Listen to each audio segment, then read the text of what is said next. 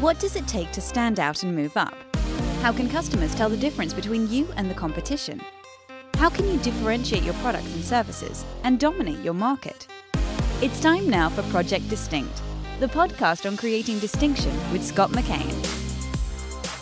Hi, it's Scott McKain, and welcome back for this edition of Project Distinct. Really glad that you're with us today. Thank you so much for that.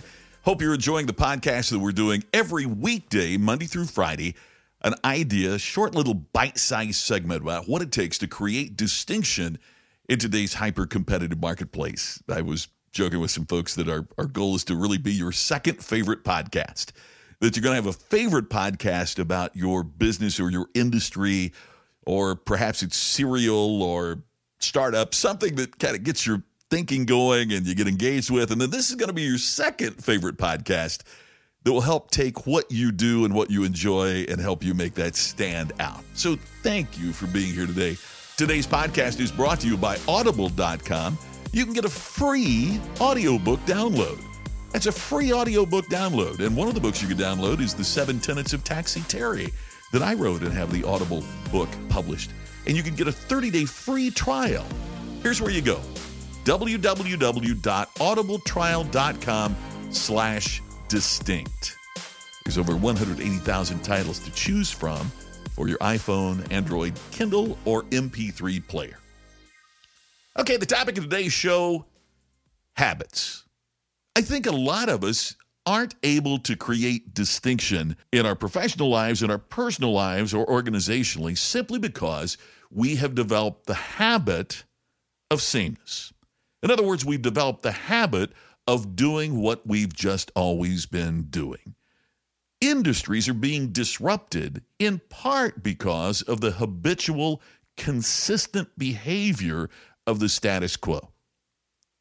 It's an old example, but Uber is disrupting the taxi industry, even though they're not disrupting Taxi Terry. But Uber is disrupting the taxi industry. Why? Because taxis continue to want to do the same old thing and fight Uber rather than thinking about what they can do to change their consistent, ongoing habitual behavior. We see it with disruption with Airbnb. We see it in disruption in just about everything.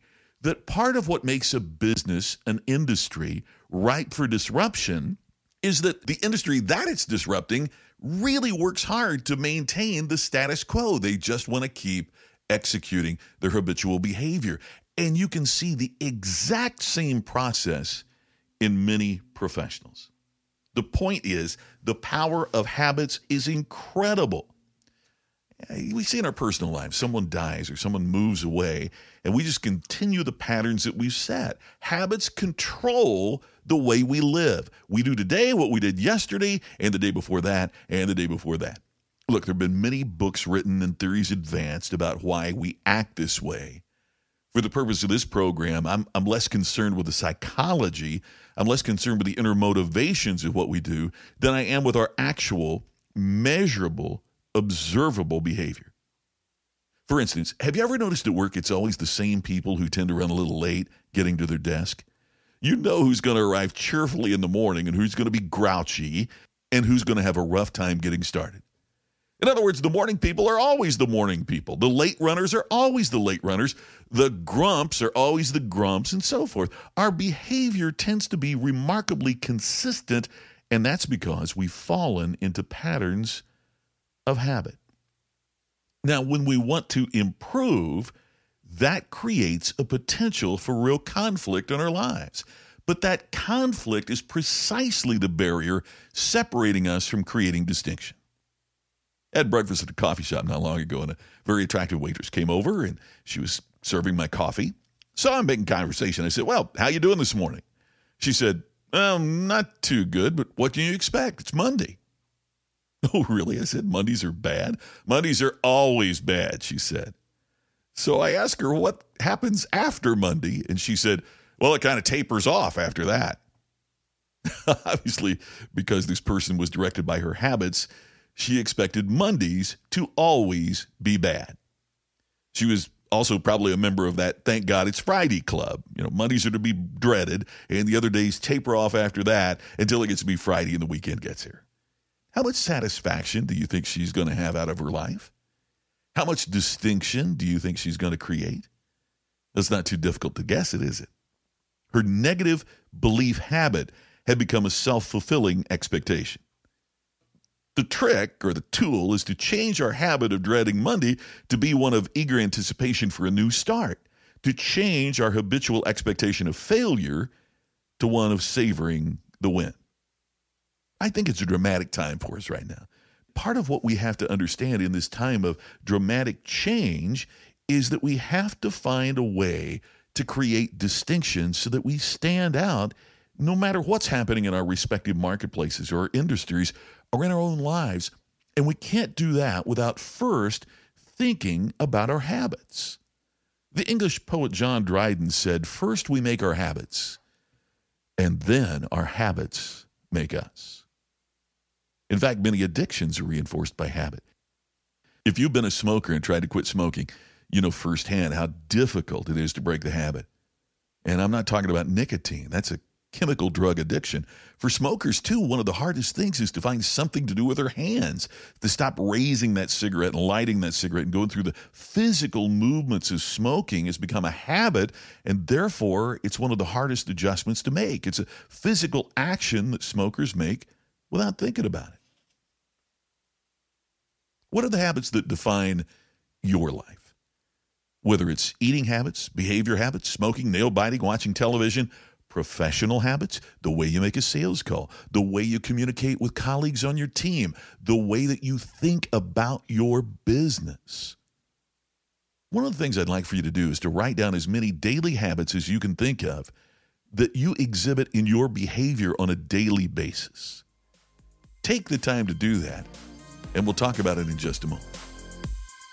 Hey, Audible is offering a free audiobook download and a free 30 day trial to give you the opportunity to check out their service. That's for the listeners of the Project Distinct podcast.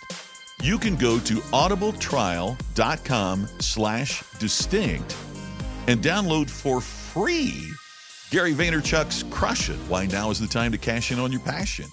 Or Sheryl Sandberg's Lean In. Or the one that I've got it there on Audible, The Seven Tenets of Taxi Terry, How Every Employee Can Create and Deliver the Ultimate Customer Experience.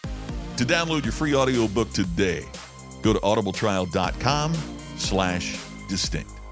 Again, that's audibletrial.com slash distinct and get a free audiobook.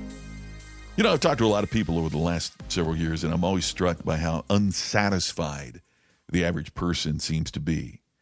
These people aren't at the bottom of the pile trying to get up. Some of the most successful people I've ever met have told me they wish they could feel better about themselves. People with big money, people living incredible lives, people whose names you would recognize are asking this question Why don't I feel better about myself and my life? What people are really saying is that whatever they've achieved, whatever they've earned, it doesn't satisfy a need deep within them. But they just keep doing the things they do in their lives. It's because habits are just manifestations of deeper seated tendencies. And so we're going to be talking about that in the future. I want you to take a look at that list of habits that you developed a little bit earlier that we mentioned. And between now and tomorrow's podcast, I want you to think about are those productive habits that you listed? If if the sheet was clean, if if the whiteboard were clear, are these the habits that you would choose for yourself as well? I really appreciate you taking time to listen to today's podcast. We're going to be talking more about this critical subject as it comes to creating personal distinction as well as professional distinction in the market. Thanks again for subscribing and for sharing Project Distinct. This is Scott McKain. I'll talk to you. You've been listening to the podcast to help you stand out and move up. Project Distinct with Scott McKain. For more insights from Scott, visit his blog at createdistinction.com. To have Scott bring his award winning platform presentation to your next meeting, go to scottmckain.com.